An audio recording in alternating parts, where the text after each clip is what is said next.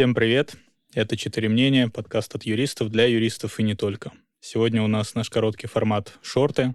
В студии, соответственно, я, Глеб Ситников, и мой постоянный соведущий этого формата Никита Громушкин. Всем привет. Что-то у нас много работы с Никитой, и мы сидим такие, смотрим друг на друга и пытаемся э, понять, о чем мы хотим говорить.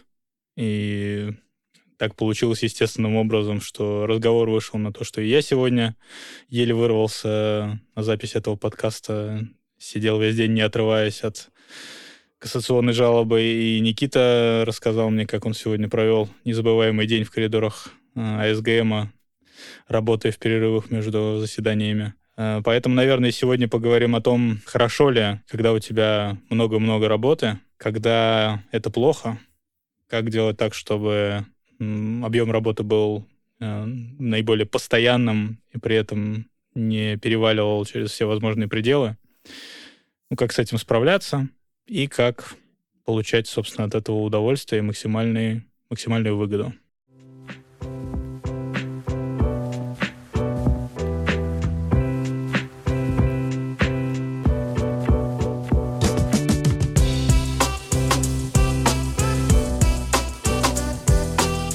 Слушай, ну, я, во-первых, считаю форменным издевательством, что ты начинаешь говорить о том, насколько там много работы и так далее, э, вернувшись из двухнедельного отпуска. Так это всегда же так происходит, что ты вот возвращаешься из двухнедельного отпуска, а работа все это время, она как бы не, не ждала тебя, она накапливалась. Ну, само собой, да. Как, как, как бы ты не пытался, да, с этим это предупредить, это не получается. Ну, вообще, вот если говорить про много работы, да, то первое, что приходит в голову, что все-таки много работает хорошо. Потому что чем больше у тебя работы, тем больше ты зарабатываешь, тем больше ты не застаиваешься как профессионал, участвуешь в каких-то заседаниях, разработке позиций, там, в э, консультировании, вот во всех вот этих аспектах. И, э, ну, по умолчанию как будто бы это хорошо. Но тут, наверное, не знаю, мы с тобой, может быть, попробуем сегодня его нащупать, но вряд ли мы его нащупаем. Должен быть всегда баланс, на мой взгляд, который делит э, вот этот вот э, такой вот раздел между слишком много работы и много работы с улыбкой. Вот, вот, вот такое. Ну, есть даже энное такое, значит, какое-то нормативное понимание этого, например, в э, законе об адвокатской деятельности, наверное, даже в кодексе адвокатской этики, да, что адвокат не должен набирать больше дел, чем он может э, эффективно, квалифицированно вести. Э, соответственно, этот предел, он подразумевается как некий объективный. И вот эта объективность с точки зрения вот этой нормы, о которой я говорю, она э, выражается в том, что у тебя хорошо, когда у тебя много работы, потому что действительно это позволяет тебе, во-первых, ну, максимально реализовывать свой потенциал, да, и не сидеть без дела но при этом это должно быть ограничено как раз-таки тем, чтобы эта реализация потенциала происходила на пике твоего профессионализма и квалифицированного труда, потому что если ты ну, брал, взял слишком много на себя, то страдает от количества чрезмерного, страдает, собственно, качество, качество да. Да, в итоге. Но, с другой стороны, ты же помощниками раздвигаешь э, вот эти вот грани э, того объективного количества дел, которые ты можешь брать. Ну, это если ты, опять же, научился это делать. Вот я говорю, уже не, неоднократно упоминал у нас в подкастах, да и, наверное, даже и в постах, что для меня это пока целое таинство, да, как как, как именно делегировать работу так и там обучать помощника, чтобы действительно себя разгружать, а не нагружать себя дополнительные еще функции обучения помощника или там наставничества. Это все-таки отдельный труд. Э, я еще хочу сказать, что я ну, значит, не уверен в э, безупречности тезиса, что больше работы, больше денег, потому что я вот, будучи партнером э, адвокатского бюро, вижу, например, работу многих команд, которые занимаются разными практиками, да, а, юридическими, и у всех по-разному строится вот этот процесс, и соотношение объема труда с его материальным как бы выхлопом, оно э, бывает очень разное в зависимости от, э, в том числе от вида юридической деятельности, которой ты занимаешься. Эм, ну, еще, наверное, от, от, от того, как ты сам работаешь. В целом, каждый, естественно, стремится к какому-то определенному результату. У нас в бюро, в принципе, все достигают а, каких-то определенных приятных для себя показателей, да.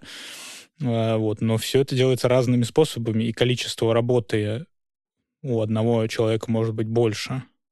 А, с результатом таким же, например, а, как у другого человека, который работает в таком техническом плане, да, ну, проводит времени в офисе или э, непосредственно сидит там совсем за компьютером или тратит время на судебное заседание меньше. Ну, например, там банкротная практика, ты сам понимаешь, да, то есть количество ваших судебных заседаний, оно X сколько-то, в зависимости от того, насколько вы безответственны и сколько вы готовы их на себя взять, да, там x10 по отношению, например, ко мне.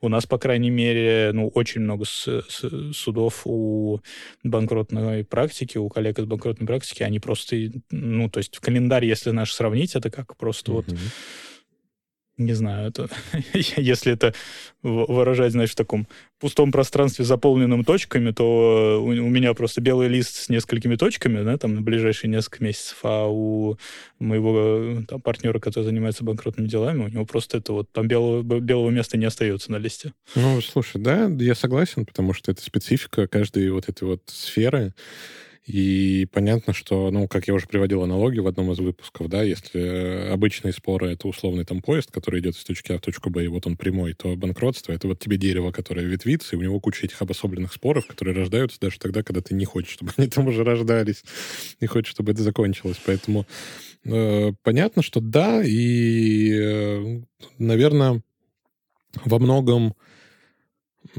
это может влиять в том числе и на отношения. Вот количество работы, да, личное каждого. То есть, условно, мое, моя фраза, что у меня куча судов, скорее всего, не соотносится с тем, что ты имеешь в виду, когда говоришь, что у тебя куча судов. Да, да. То есть, вот, скорее всего, не мы понимаем точно. немножко разные величины, когда об этом говорим.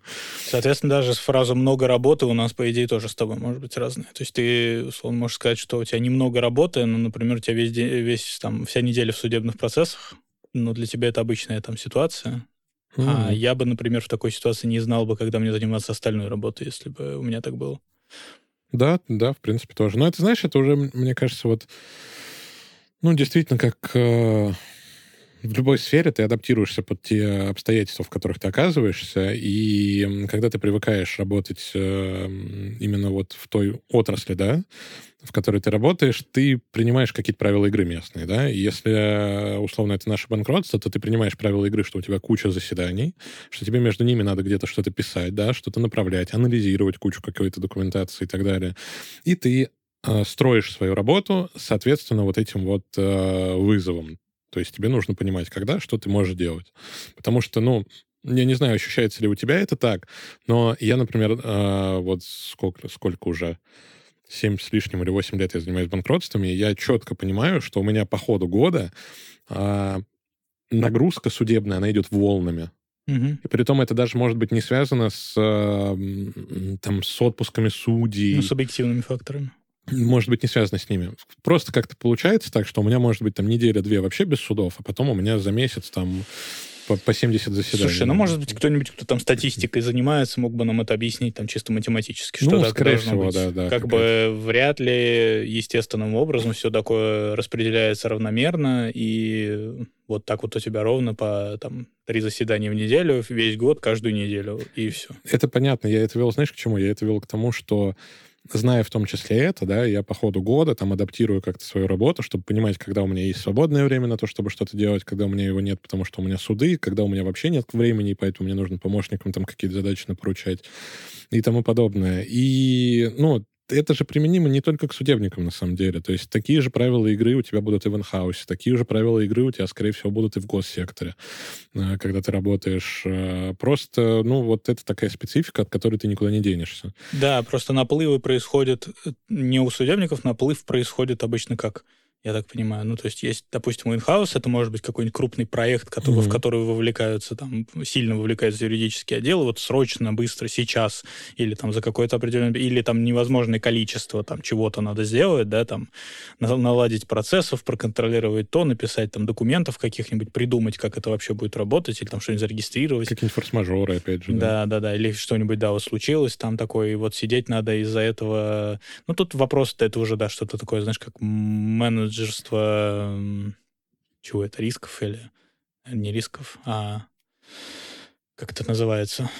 Ну, ты Кризисный, кризис- А. кризисный менеджмент, наверное, да, вот так. Я, как человек с э, дипломом профессиональной подготовки на антикризисного управляющего, могу тебе все рассказать про кризисный менеджмент. Но не стану, да? Да, но не стану.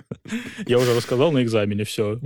Мне Да. бумажку дали, что я умею. Да, Все понятно. там даже с обложкой.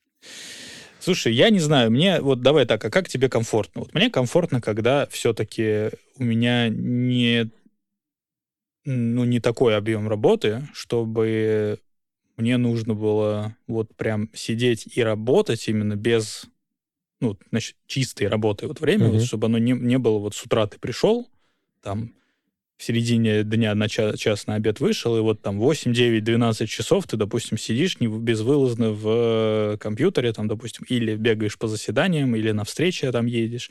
Тут еще вот как раз тоже интересно, что бывает так, что много работы, это э, много разной работы. То есть, например, ты с утра заехал на встречу, или встретился у себя в офисе, потом по- пошел, пописал документ, потом тебе сразу надо уезжать в суд оттуда. Вот в таких ситуациях я бы даже ну, как будто, знаешь, ты чувствуешь себя даже менее загруженным, потому что ты сменяешь вид деятельности, Ну тем да, самым вроде как да. отдыхаешь в чем-то, и у тебя есть ощущение того, что ты деятелен, то, что ты делаешь много всего, и, но при этом из-за того, что это все разнообразно, нет вот этой усталости от рутины, так скажем. Но мне вот, наверное, не нравится, когда вот сегодня я, например, ну вот с 10 до 6 с перерывом там минут на 40 я просто сидел и э, писал документ. Наверное, даже не один, но в общем, то есть и, в общем, много думал. Мгм. Документ там в итоге, значит, страниц на 5. Вот. А, И еще там пару вопросов решенных, но очень много такой вот чисто интеллектуального труда сегодня было. И мне нормально, что это вот было сегодня. Если, было, если бы было и завтра так же, то я бы уже начал уставать от э, некоторого ну, загруженности вот этой рутиной, что одно и то же. Вот я, то есть бывает, такое бывает. Это знаешь, как когда, если с универскими годами сравнить, а тут когда над тобой какой-нибудь диплом или магистрская висит, и тебе вот ее надо писать, и ты понимаешь, что за один день ты этого не сделаешь, и у тебя А висит Потому вот... что еще и вдохновение нужно на все эти, в том числе и на процессуальные документы. Если у тебя есть сила воли, ты это распределишь там, знаешь, на какое-то заблаговременное э, количество времени, на такой раз- размажешь, как маслица по хлебушку, и Ну, будешь давай не там будем обманывать ни себя, ни наших слушателей. Ну, по крайней мере, тебя не буду обманывать, да. Я помню, как... э, Что у тебя вообще рецепт? Простой был всегда для этого. Я все напишу в последние два дня. Ну. Я себя заставлял, э, наверное, но, но в итоге все равно не было такого, знаешь, что я вот идеально заранее там все написал, все равно ты все дописываешь в последний день, просто вроде как не совсем все воврали, и вроде качественно в итоге получается. Э, Но вот там, завтра у меня судебный день, да, больше. Даже не так, у меня завтра встреча, потом суд, потом я вернусь, наверное, в офис и уже буду опять думать просто или готовиться там к следующему. Представляю, как ты приходишь, просто садишься, вот Садишься, мыслитель. Слушай, ну так и есть, в принципе, да. Ну а что, смотри, вот если ты сидишь и думаешь там 6 часов, а Мгм. выражается это в итоге в э, там четырех страницах. Ну, понятно, что Ну время... э, Да, ты можешь там писать и переписывать, да, там, или что-то, или искать практику какую-то еще, но это тоже мыслительный процесс. Я вот, ну, это описываю, да, то есть ты... Понятно, что я не сижу просто, да, в точку в одну смотрю. Хотя и такое, наверное, бывает. Мне тоже, мне кажется, это... Во-первых, я хочу вставить ремарку по поводу того, что э, благо все-таки универские свои навыки я не перенес на работу, и я сейчас не держу прям до последнего все необходимые свои задачи, да.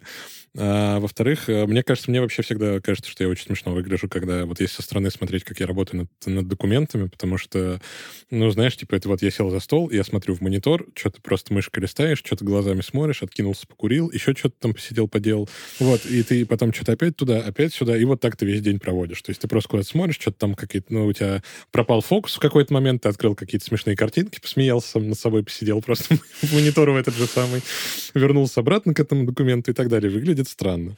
У меня вот, например, типа судебный день сегодня, э, у меня сегодня судебный день был, да, как и часто бывает, Э, но тоже он, знаешь, вот такой напряженный, потому что я там что-то с 9.30, по-моему, уже в, в суде, только там в 12 вышел из процесса, потом сидел в коридорах между заседаниями, писал э, позицию, которую надо, надо написать, внезапно стало.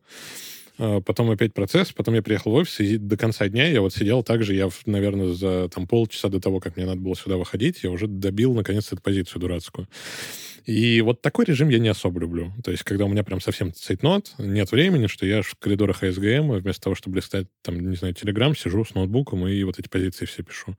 Мне кажется, это для кого-то на самом деле очень эффективный режим, кому-то так нравится, потому что они в такой ситуации чувствуют себя заряженными, знаешь, это такой драйв, когда ты, э, ну, вот ты работаешь, угу. потому что ты не можешь сейчас не писать эту позицию, иначе ее никто и не напишет, да, сама она на себя не напишет но ты получаешь удовольствие от того, что ты вот занят, и ты очень эффективно, быстро там что-то делаешь в таком цветноте, вроде условия тяжелые, да, а ты справляешься. Мне кажется, это тоже отдельный такой вид э, э, адреналина, наверное. Слушай, мне иногда такое нравится. То есть, ну, э, мне кажется, у нас у каждого, да, у из судебных юристов бывает ситуация, когда уже дедлайны поджимают, или тебе там еще для чего-то надо вот именно вот условно там вчера написать уже позицию.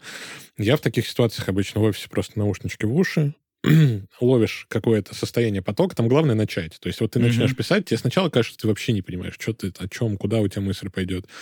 Наушники, музыку, и все. Я могу в таком состоянии потока прошарашить там, ну, типа, пять часов подряд, вообще не вставая, там, с перерывами на перекур. И мне нравится такое ощущение потока, потому что я действительно в такие моменты чувствую, что я максимально эффективен. То есть ты вот максимально фокусируешься, да, вот в эту одну точку, и все, и у тебя ты сразу там и практика, так, а куда я дальше буду что писать, а как мне блоки расположить в документе, там, может, это переставить, ищешь какие-то, потом у тебя же еще в какой-то момент осенит гениальная мысль. Ну, это естественно. Да, что, Причем, господи. что удивительно, ну, поскольку ты, ты гениален по-настоящему, ну, а себя, себя осеняет в каждом документе. Как да, так получается? Да, и ты сидишь такой, господи, а вот если я сейчас вот это вот сюда поставлю, ну все, тут не вариант больше проиграть этот процесс. И, в общем, мне нравится такой формат, мне нравится такое ощущение, но вот, это, вот в это состояние потока, наверное, каждый день я тоже не готов входить. А То потому есть... что на сил-то на это не хватит. Ну, ну каждый день это все, это ведет к, к выгоранию, о котором мы как-то разговаривали в одном из первых наших выпусков. Правильно, потому что, по идее, вот такой вот режим работы, это, ну, это вот турбо, да, режим, когда ты выходишь немножко там 100-134% даешь своих э, этих вот э, сил каких-то, и за счет этого у тебя просто это исчерпывается, и после этого надо отдыхать. Ну ладно, чтобы немножко спуститься с небес на землю, а тебе не кажется, что иногда вот эта вот необходимость включить этот турборежим и выйти на 134% связана с тем, что предыдущую неделю ты э, на минус 30 работал просто? Сидел такой, и что-то в основном-то картинки были смешные, а гениальных э, мыслей как-то особо не было. Слушай, ну, такое бывает. У меня бывает, например, что у меня тупо, ну, просто застой какой-то, да, то есть, ну, вот как я сейчас говорил, э, я отношусь к написанию процессуальных документов как, ну, к какому-то такому творчеству, да, назовем это так. И я считаю, что ну, ты не напишешь хороший продукт-документ, если у тебя не посетило какое-то вдохновение на его написание. То есть, да, ты можешь в, в, э, из себя вымучить что-то вот там скопированное из других суда актов, какое-то такое шаблонное очень. Я, я надеюсь, что ты сидишь в офисе, откидываешься назад на кресле, в, голые пальцы ног вставляешь карандаш и нажимаешь им на клавиши, чтобы, знаешь, это, это постмодернизм. Нет, так я к радости своей, наверное, в первую очередь. Не только не своей. Ты же не один в кабинете, да? Вот, ну и у меня бывают такие периоды, когда ну, у меня, ну вот было там из последнего, ну не, не последнего, там год назад, наверное, мне нужно было писать большую а, обстоятельную позицию в, кажется, в операцию или в кассацию. Я вот за нее сажусь раз, просто вообще не идет. Я там на какие-то другие задачи сажусь два, сажусь три. В итоге я ее так тяну неделю, в какой-то момент я понимаю, что все, ну, типа, надо ее вот уже домучить, просто чтобы от нее избавиться, чтобы ее не видеть уже.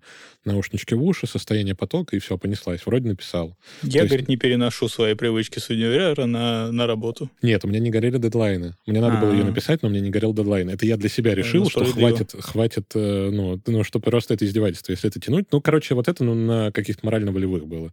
Что надо просто сесть и ее сделать. Потому что иначе ты ее, ну, будешь так отпинывать до не знаю каких времен. Ну, я вот про удовольствие от этого сказал, знаешь почему? Потому что это иногда хороший способ, э, ну, повысить эффективность своей деятельности, почувствовать, что ты, например, ну, как ты, допустим, я вот сегодня сделал, выполнил задачу, так скажем, раньше на день, чем я обещал доверителю, в целом мог бы еще завтра там дописать и завтра отправить. Но мне нравится, да, вот то, что я это сделал. Во-первых, у меня на завтра освобождается время на, для других задач. Или для того, чтобы ничего не делать. Ну, наверное, так вряд ли получится. И при этом я еще заработал какие-то бонусы, да, в глазах доверителя, что вот выполнил задачу раньше. Естественно, это приносит удовольствие, удовлетворение. Это хорошо, своевременно, даже сверх там э, как-то сверхкачественно получается, да, э, выполненные работы. И это может быть эффективным стимулом к тому, что если вы себе, например, не можете да, там, уговорить что-то сейчас начать делать, то вот надо придумывать себе, как бы, а какое... Вот где, наверное, сравнить, а сколько больше удовольствия ты получишь от того, что сейчас ты не, не будешь ничего делать, и потом будешь все доделать э, аврально, да, угу. или вот ты сейчас сделаешь, а потом потратишь время на что-то еще с пользой там, или, или как захочешь. Ну, это вот эта мотивация от итога в целом, да, то есть... Э мне кажется, это хорошая мотивация, когда ты понимаешь, что... Ты, ты знаешь, в чем? Мне кажется, у нас э, такая мотивация, она на самом деле двойная. Потому что первое удовольствие, которое ты получаешь, это от того, что ты разобрался с задачей, которая тебе надоела. А второе удовольствие ты получаешь, когда ты читаешь документы, такой, господи, как я хорош. Типа, какая позиция? Ну, ты, ты не поверишь, сегодня у нас в кабинете дважды такая фраза прозвучала. Ну, прям, наверное, не «Господи, как я хорош», но я сегодня сказал, я все, сидел, сидел, знаешь, крякнул, и просто меня мой коллега посмотрел так, и я говорю, просто отлично сформулировал мысль. И ну, он начал да, ржать да. надо мной, что, типа, ну, это, говорит, это уже всякие границы, Глеб, твое самолюбование переходит. Вот, и знаешь что, через три часа он сидел и хвалил себя публи... Ну, просто вслух за то, как он классно все разложил по папкам в документ, в папке доверителя, в электронной, и ему не надо ничего искать, он знает, где все лежит. Вот сидел, и прям я такой, я понимаю, что ты сейчас это делаешь, потому что тебе стало завидно, что я себя похвалил несколько часов назад, и теперь ты тоже хочешь. Ну, слушай, хвалить себя тоже надо ну, иногда. Да. Ну, тоже вот, еще похвалить. И эта мотивация тоже хорошо работает. То есть она получается двойной, и, ну, как бы два по цене одного. Почему бы, наконец-то, не сделать эту задачу? Ну да, если действительно, кстати, хорошо сделал, это вообще хорошо, потому что ты можешь себя похвалить, а оказалось, что мысль-то так себе. Ну, такой судье, тоже... Судье это, может быть, и не понравится особо. А еще может быть, что оппоненты потом принесут позицию, и ты поймешь, что ты вообще неправильно все думал. Такое ну, тоже вот, бывает. Кстати говоря, такое прям редко у меня бывало. Ну, слушай, у меня тоже не часто, но мне кажется, такое может быть в теории. Сложно в юриспруденции, знаешь, такой вот прям... Признать, что ты, может быть, неправда. Ну, нет, когда вот прям, знаешь, фактологическая какая-то ошибка, я не знаю, ты там, ну, неправильно что там срок какой-нибудь посчитал, да, там тебе приносит контррасчет, и понимаешь, что контррасчет верный по сравнению с твоим расчетом. Такое, наверное, может быть, да. А вот когда речь идет чисто о правовом вопросе, то есть о толковании той или иной ситуации mm-hmm. э, с той или иной точки зрения, ну, естественно, ты найдешь себе аргументы все равно в том, что, да, допустим, с точки зрения разъяснения, там, допустим, Конституционного суда или Верховного права они, но с точки зрения справедливости и собой, да. естественного права, извините. Да, да, тут никуда не денешься. Тут все на моей стороне, все, все мыслители, натуралисты. Потом, слушай, еще по поводу мотивации можно, знаешь, на что, э, что вспомнить. Тоже совет, который здесь вполне применим, на мой взгляд, это дробить задачу. То есть я не совсем, наверное, приверженник буду того, что это надо делать при там, работе с документами, например, с теми же самыми. Но если у тебя какой-то проект, дробить его на части, достигать каких-то отдельных частей. Ты видишь, что ты что-то сделал, ты видишь, что ты пришел к какому-то поставленному самому собой результату что ты чего-то добился, тебя это радует, ты движешься дальше. И вот так постепенно ты там условный проект закрываешь, да, в каких-то вопросах. А, например, если мы берем опять нашу судебную сферу, это могут быть э, заседания те же самые. То есть у тебя проект может быть поделен там условно от процесса до процесса, да, ты там написал позицию, сходил в процесс, посмотрел, как сработало, вы отложились, ты пошел писать продолжение, там и контрдоводы, еще что-то. Ну да. Далее. Или, Или вообще ждать, например. когда другая сторона что-то пришлет, а ты уже будешь на это реагировать. Да, да. Ну то есть дробить задачу, на самом деле, в принципе, тоже рабочая история, чтобы не устать вот от ее выполнения и не прокрастинировать это все дело. Мы с тобой как-то про планирование записывали выпуск. И вот я думаю, что это один из инструментов важных для того, чтобы не оказываться под завалом в какой-то момент. Потому что я все-таки считаю, что вот, ну, когда ты оказываешься в ситуации, когда у тебя завал, прям, когда работы столько, что ты не уверен, что ты ее сможешь там выполнить. Даже дело не в том, что вовремя, а без ущерба для собственного mm-hmm. со, там, морального состояния или здоровья, да, то есть, ну, если ты понимаешь, что да, ты все напишешь, но при этом тебе придется э, потратить, там, не знаю, на работе вечер, который ты мог бы потратить, не знаю, на тренировку какую-нибудь, или у тебя были планы, там, не знаю, книгу почитать банально, дома посидеть в это, в это время, потому что отдых — это тоже важно. то, конечно, лучше было бы, если бы ты до этого подумал, да, и распределил свои, свои задачи так, что этой ситуации не произошло бы. Просто, наверное, это не всегда возможно. Угу. Соответственно, у нас здесь, наверное, советы должны разделиться на две такие большие группы. Это как избежать э, перезагруза, да, и как э, работать с перезагрузом, когда он все-таки случился, там, по твоей вине или нет. Э, потому что это две такие ситуации неизбежные, да, что тебе нужно заранее планировать, и что тебе нужно работать с кризисом, вот когда он уже случился, потому что все равно вряд ли это ты прям все время можешь такого избегать. Слушай, ну я в целом считаю, что нет ничего плохого в том, что ты время от времени, да, уходишь вот в этот режим овердрайва, когда у тебя какой-то перезагруз, тебе там вечерами надо работать. Мы же с тобой начали с того, что это не должно быть просто постоянным, но как бы от временного, ну, никто не застрахован от кранча, да, там, э, в любой при том профессии, скорее всего, да, в целом. Ну, ладно, не буду уходить в эти дебри, но в целом вот как бы никто от этого не застрахован. Да не важно, да, ну, в, в большом количестве, особенно, в общем-то, наверное, вот в таком труде Хотя, да, я, честно, тоже не могу сейчас обобщить. Угу. Наверное, по-разному. У кого-то, честно говоря, ну, кто-то гораздо более в худшей ситуации находится, чем мы там, ну, скажем, вот эта кранч-культура айтишников по всему угу. миру, которые, да, получают достойное вознаграждение, скажем, за по сравнению со многими профессиями за большую большое количество сил, которые они на работу тратят.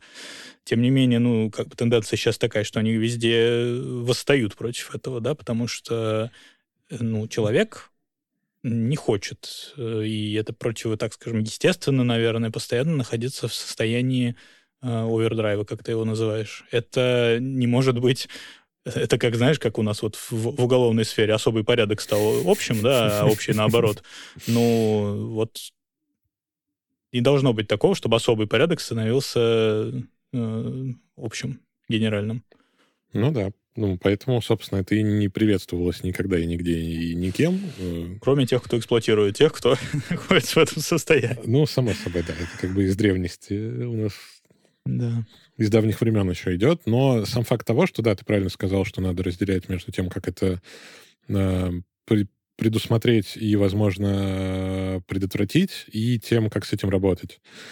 То есть тем, как с этим работать, в целом э, мы с тобой частично уже сказали, да, там дробить задачи, ставить себе какие-то мотивации. Ну, кстати, вот ставить себе мотивации можно еще под, подраскрыть на то, что мотивации не обязательно должны быть связаны с работой. То есть эм, не обязательно себя мотивировать тем, что ты там это закончишь, тебе понравится и так далее. Можно себя смотивировать, там, не знаю, чем-нибудь вещественным. Угу. Можно себя чем-нибудь вкусным смотивировать, но не переходя в проблемы с питанием, там, с пищевыми привычками. Вот оно, ведерочка мороженого мое стоит, да? Типа Сейчас я тебе допишу документик. Дописываю позицию, ведро крыльев, там, вот это вот все. Слушай, ну да, или алкоголь, или что-нибудь такое, да. Да, можно, можно себя смотивировать, э, там, не знаю, какой-нибудь там прогулкой тем, что или встречи с друзьями, например, что вот все дописываю, звоню друзьям и просто уезжаю куда-то там встретиться, поболтать, вообще ни о чем не думать. То есть, ну, как... Э, ну, такая... это, мне кажется, как-то правильно, что ли, с точки зрения психологической, если у тебя это соединено, вот такая стимуляция, да, соединена с не самой любимой частью работы, потому что если ты такое начнешь переносить на вообще все виды задач, не, то не, тогда не, получается, у тебя может начаться обратная такая реакция, что тебе как, как будто не нравится твоя работа. В общем, да, если ты постоянно ждешь, как ты ее закончишь и э, свалишь с этой панорамы. Ну, это как будто бы и не как будто бы тебе нравится твоя работа. А если у тебя, ну, если ты постоянно себя мотивируешь на любые рабочие задачи, то, по-моему, тебе, по-моему, и не ну нравится ну, да. твоя работа. То есть, ну, ну да, как бы тут второго-то и не дано. Хотя, нет, ну, слушай, мотивация — это, наверное, процесс естественный. Просто мы его сейчас рассматриваем как принудительный, так скажем. Угу. А в общем-то, на любую деятельность у тебя есть какая-то мотивация. Сейчас мы начнем становиться, судя по всему, инфо-цыганами и продавцами эффективной жизни, да, вот. Но я просто сейчас об этом подумал. Наверное, ну, на что угодно у тебя есть какая-то мотивация, просто она либо естественным образом Напишите нам в комментариях, если вы хотите, чтобы появились курсы от Бориса Глушенкова по успешному успеху и достижению своих целей. А что там недавно у нас предлагалось в комментариях написать? Э, а, он, он говорил, что он купил бы курс по то, как написать, э, как составить... А, гражданский, гражданский кодекс или гражданское право за три месяца, вот это он да, купил да, да, да, да, да, да. Или там написать правовую позицию с нуля э, для разработчиков, вот это вот. Угу. Ну да, я хотел ему сказать, что он должен, ее, должен такой курс сам составить. Давай тогда попробуем обсудить, а как предостеречь себя от перехода в авральный режим. как его предвосхитить и попробовать восстановить? Ну, самое, самое, наверное, очевидное, да, это контролировать количество задач, которые неименуемо возникнут, и тебе об этом известно при определенном небольшом внимание к планированию. То есть, например, ну, если ты знаешь, что тебе назначили там на такую-то неделю, вот ты говоришь, да, что ты по этой синусоиде, по которой у тебя угу. загрузка судебная, а, определяешь, распределяешь свой загруз. Я так понимаю, что это означает, что когда ты знаешь, что у тебя будет там, на неделе 15 э, заседаний, то ты на эту неделю не оставляешь еще много работы с документами или какими-то какую-то рутину. И я знаю, что у тебя регулярно бывает там э, промежутки времени, которые ты отводишь под выполнение как раз процедурно-рутинной работы арбитражного управляющего, и, видимо, ты выбираешь под это какое-то время, когда ты свободен от более сложных интеллектуальных задач. Если нет, то поправь меня. Ну, само собой. Я тебе больше скажу, если, бы у, меня, если у меня есть неделя, когда у меня будет 15 заседаний, я туда вообще ничего не ставлю. Я вообще дома лежу. Даже, в принципе, там, там э, вообще любое свободное время сложно поставить какое-либо. Да. А, это э, как бы что-то такое очевидное, да? Хорошо, если речь идет о чем-то менее предсказуемом, что ли, ну, то есть, э, вот я могу привести пример. Э, в такой работе, в которой ты, например, Э, не тот, для кого, на кого распределяют определенный объем задач какие-то mm-hmm. старшие там товарищи, да, или твои э, начальники, там, не знаю, старшие партнеры или кто-то еще, это не просто исполнитель. Это означает, что, скорее всего, ты сам э, занимаешься да. получением новых проектов, их генерацией, э, предложением их доверителю, например, каких-то какой-то помощи новых там предложений по... Даже в рамках одного судебного процесса, например, одного не процесса, а одного судебного проекта, угу. ты, например, можешь э, сам создавать да, дополнительные какие-то объемы задач, например, предложить там подать еще там какой-нибудь один в сложных спорах, это может быть такая, ну, особенно уж в банкротстве, это точно, да, такая мультипликация из mm-hmm. кучи разных э, отдельных дел, и ты придумываешь, а вот здесь мы можем еще так сделать, еще так. Но когда ты это придумываешь, ты должен понимать... Насколько это реализуемо, да. Что ты с этим, да, справишься, и что у тебя есть, допустим, команда под это. Или, например, ну, на самом деле, опять же, вот с точки зрения этики адвокатской, если, например, ты понимаешь, что э, здесь вот надо что-то делать, но у тебя уже сил на это не хватает. Я так понимаю, у коллег по уголовным делам это вообще абсолютно рабочая, постоянная практика.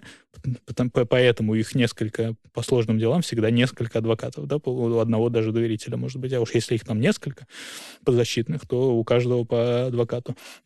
Это не потому, что, ну, так надо, да, так, так обязательно, а потому что объем работы такой, угу. что они понимают, что они обязаны квалифицированную помощь оказывать, а не брать на себя сверхобязательства, которые они не могут, заведомо знают, что не могут выполнить. Соответственно, когда ты сам определяешь количество работы, естественно, нужно думать о том, насколько ты способен. И мы с этого начали, да, по сути, ну, вот, да. о том, что нельзя брать на себя больше, чем можешь выполнить. Ну да, либо ты делегируешь это коллегам, либо ты делегируешь это помощникам, либо ты, ну, условно, не берешь. Вот с делегированием это отдельная, кстати, история. Ты должен быть уверен, что твое делегирование не обернется тем, что это все вернется uh-huh. к тебе бумерангом.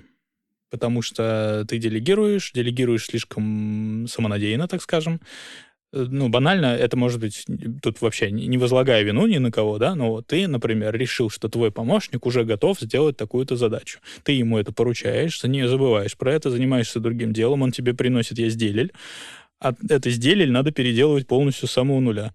И ты, э, вместо того, чтобы неделю назад самому начать это делать постепенно и выполнить, э, оказываешься в ситуации, когда, ну, сегодня последний срок, последний день срока, допустим, чего-нибудь, что ты ему поручил, а надо делать ровно в, в том же количестве, да, в том же объеме, что неделю назад. Для Владимирович, я тебе маленький-маленький секрет раскрою такой маленький-маленький совет. Когда ставишь дедлайны помощникам, никогда в жизни не ставь на последний Настоящие день. дедлайны, да, да? никогда не ставь последний день. Вообще никогда. Да. Я даже себе не ставлю дедлайны, вот когда реальные дедлайны. Я всегда себе дедлайны сдвигаю на недельку пораньше. Ну, это какой-то сверх... Это, знаешь, тут надо... Какую надо силу воли иметь, чтобы заставить себя забыть о том, что это не настоящий дедлайн, да? А, ну, бывает, что забываешь просто за счет объема. Ну, и ну, плюс у нас...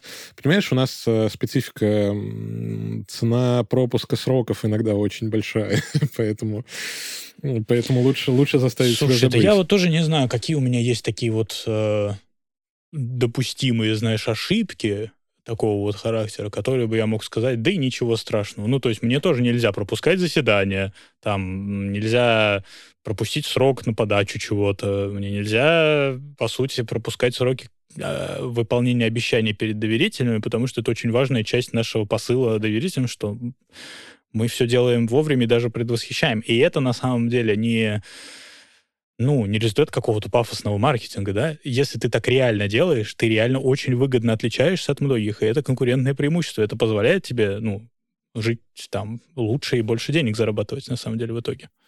Это понятно, и никто с этим не спорит, да. У меня тоже есть э, такой же пул, э, ну, условно назовем это репутационных рисков, да, в связи с Но у тебя, я понимаю, что ответственность конкретно. Ну, у меня еще и, да, и ответственность, установленная законом за всякие пропуски, которые дико неприятные, и я с ней никогда не хотел бы сталкиваться. Поэтому... Я понимаю, о чем ты говоришь, в чем, ну, то есть я тоже мог бы сейчас начать разглагольствовать про то, что, ну, у меня вообще-то тоже дисциплинарное там и все прочее, но я понимаю, что у тебя просто шаг от э, ошибки до ответственности э, короче, чем у нас, наверное наверное, да. Да, поэтому это воспринимаю. Поэтому у меня и дедлайны все сдвинули. Возможно, кстати, за счет этого как раз очень часто дедлайны какие-то сдвигаются сильно раньше, и ты намного больше сроки отслеживаешь. Слушай, ну классика. Но, норма тем лучше работает, да, чем у нее ощутимее санкция.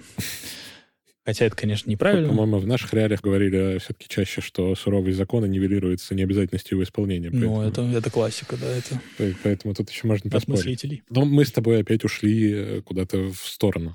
Мы с тобой говорили... Э, как избежать, избежать завалов. Да. А, в общем, что я хотел сказать и почему я говорил, когда я говорил по поводу помощника и сдвига дедлайнов. На самом деле это работает, ну, действительно не только с помощником, но самому себе лучше тоже ставить э, дедлайны, там, условно, по каким-то задачам раньше, просто чтобы у тебя был запас.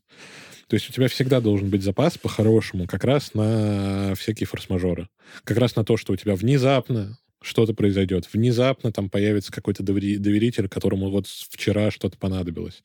У тебя внезапно там, я не знаю, суд э, объявит перерыв, за который тебе надо позицию принести, например, новую, или там расчет какой-то здоровый принести и так далее. У тебя всегда это может быть. И поэтому нужно стараться не перегружать свой график, оставляя какой-то процент свободного времени. Ну, то есть, окей, он у тебя есть, да, вот этот процент свободного времени, который ты оставил. Случился форс-мажор, славно, у тебя есть запас, есть mm-hmm. куда полавировать. Не случился, окей, ты его направил на какие-то другие задачи или посвятил себе, просто отдохнул. Да. То есть это тоже хорошо. И, наверное, вот это первое, что я в целом бы советовал. А, очень адекватно относиться к тому, насколько ты готов брать тот объем, который вот ты считаешь, что ты сейчас можешь переживать. Потому что, ну вот бывают ситуации, когда тебе необходимо взять прям много, чтобы вот там кому-то впечатление создать какое-то. Но в большинстве случаев это не нужно. Особенно, когда у тебя уже есть какой-то опыт, да, ты уже работаешь какое-то время, это, ну, это никому не нужно. Ну, бывает, что это несет конкретный совершенно профит за собой, да, бывает, иногда даже да, не обязательно да, денежный. Ну, для, спорю. наверное, коллег инхаусов это может быть э, способом продвинуться по карьерной лестнице, выполнив какой-то KPI сверх там э, невероятный и показав, что ты способен на гораздо больше, а, соответственно, на высшую позицию должен найти, да. Вот. С другой стороны, наверное, меня там коллеги, которых в том числе мы звали сюда в качестве гостей, могли бы поправить, что ну, самые крутые э, инхаус — это те, которые демонстрируют э, то, как они спокойно, э, продуманно, по четко организованному процессу все выполняют, все работает, а они сидят как скала посреди этого бушующего моря, и всем этим спокойно, на все это спокойно взирают, как оно э, отлично, как часы работает, да? То есть они, точнее, это бушующее море превращают вот этот механизм, который отлично работает. А не так, что, типа, ты с горящими э, волосами бегаешь по офису, за все выполняется, да, но при этом все в дыму от этого. Ну, плюс, слушай, ты упомянул KPI, наверное, тут все-таки тоже стоит иметь в виду, что KPI, это, по идее, должен быть достижимый. KPI он... должен быть одновременно достижимый, да, да но и стимулирующий да, такой но он не должен стоять вот там, чтобы ты там по, по ночам как призрак по офису передвигался, пытаясь ну, его достигнуть. вот выставление KPI, но это то же самое, что определять да. Э, объемы того, что ты можешь на себя взять. У меня, знаешь, какая, на мой взгляд, не совсем очевидная мысль здесь появилась, в том числе ну, к вопросу о том, как избегать завалов, я подумал, э, что достаточно, вот этот очевидный совет, что желательно выстраивать работу наперед так, чтобы она была в твоем комфортном ритме.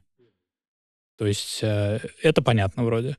Но у меня появилась мысль, что вот эта комфортность этого ритма можно эм, заставлять себя эм, выстраивать для себя с помощью того, что добавлять в свою жизнь что-нибудь помимо работы. Например, если ты знаешь, что у тебя три раза в неделю, там, не знаю, а, какое-то хобби, неважно, спорт это или там, это неважно, там, на винной дегустации ты ходишь или на картины смотреть в музей, или ты э, сто, столько-то дом, там, должен книг прочитать там за, за столько времени. Короче, ты тратишь время на что-то еще, э, желательно отстраненное от работы. Это не только, кстати, моя мысль, да, вот у нас э, Алексей Никифоров, да, он говорил, что эм, ну, читайте лучше не юридическую литературу, развивайте ну, в да, каком-то да. еще направлении. Вот если ты себе выстроишь такие вещи, во-первых, ты будешь стремиться к тому, чтобы освободить себе время под то, чем ты хочешь еще заняться. Во-вторых, это пресловутая смена вида деятельности, это отдых, да. И в-третьих, это будет тебя стимулировать именно комфортно выстраивать. То есть тебе, у тебя вот столько-то времени сегодня ты потратишь на работу, а потом спокойно займешься чем-то еще. И если у тебя в, в жизни только работа, и ты решил, что это вообще все, всеобъемлющее, то во-первых, от этого пострадает качество всех остальных частей жизни, а у многих это, э, ну, слава богу, еще общение с людьми, например, да, а, или э, саморазвитие, или что-нибудь еще такое, заходящееся за пределами нашей трудовой жизни.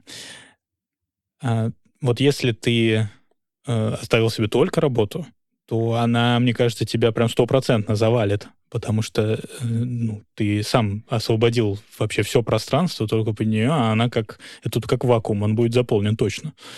Ну а, да, тут и выгорание как бы за углом. Да, либо, либо ты, наоборот, потом пойдет обратная реакция, и ты просто вообще забьешь на все, у тебя и работы, в общем, не останется, да, то есть тут как, должен быть вот этот баланс, о котором ты сам вначале сказал. И вот он, наверное, достигается тем, что ты сам уравновешиваешь части э, вот этой своей жизни, такими вот гирьками, которые ты, э, гирьки твоего внимания к этой части деятельности. Насколько вот, вот ты помнишь, что тебе надо здесь сегодня хорошо поработать, а потом ты займешься чем-то еще. И это помогает, мне кажется. Вот сегодня, например, я заканчивал работу, наверное, более эффективно, потому что я сегодня должен был поехать записать подкаст. Ну, это... Я также почти все дописывал. Я не уверен, что я бы вот сейчас еще не сидел бы и не писал э, тот же самый документ, потому что у меня было бы больше времени, я бы это все растягивал, лишние пару чашек кофе бы пошел выпил. Вот. Интересно, вот, кстати, это. Я даже, знаешь, не задумывался об этом, да, это просто как что из серии взгляни со стороны. Ну, слушай, так всегда, да, когда тебе куда-то вечером надо, ты уже начинаешь на часы посматривать и подгонять свою работу. Особенно в пятницу. В том числе под, э, под то, чтобы все успеть. Слушай, ну, я, наверное, тебе предлагаю закругляться на вот этой вот э, восхитительной аналогии с весами и гирьками. Мне кажется, что все-таки каждому нужно найти, да, какой-то свой баланс. Вот то, что ты сказал про м, работу в собственном ритме, э, на мой взгляд, вот, кстати, я прям хочу обратить на это внимание, не бывает правильного или неправильного ритма работы. Так же, как не бывает там, что там кто-то считает, что правильно, чтобы у тебя там порядок был на столе, да, и ни единой бумажки там не было, а кто-то считает, что у тебя должно быть вот твой упорядоченный хаос и так далее. Это только то, насколько тебе самому комфортно работать в тех или иных условиях, насколько ты можешь разобраться в том, что вокруг тебя происходит. Да. И наверное, все-таки я надеюсь, что у наших слушателей тоже находится вот этот вот баланс, находится понимание того, как им комфортно работать, как им комфортно выстраивать свое свой стиль работы и свой ритм работы, выполнения задач каких-то и так далее. И надеемся, что ну, что-то из сегодня сказанного будет кому-то полезно и интересно. Возможно, кто-то задумывается о том, как э, улучшить свой, свое отношение к работе, там, свое отношение к каким-то задачам, э, улучшить свою эффективность или где-то вообще собраться, пойти отдохнуть, послушать подкаст, э, почитать телеграм-канал, какой-нибудь. Для чего? Какой-нибудь, да. Для чего надо... Что делать правильно? Подписываться на телеграм-канал «Четыре мнения», слушать подкаст «Четыре мнения», подписывайтесь на нас на э, всех возможных площадках, где вам удобно слушать подкаст. Это может быть и Яндекс Музыка, и Apple подкаст, и Google подкаст, и на YouTube мы загружаемся, и ВКонтакте тоже есть. Поэтому слушайте нас везде, где вам удобно, и оставайтесь с нами. Всем пока. Всем пока.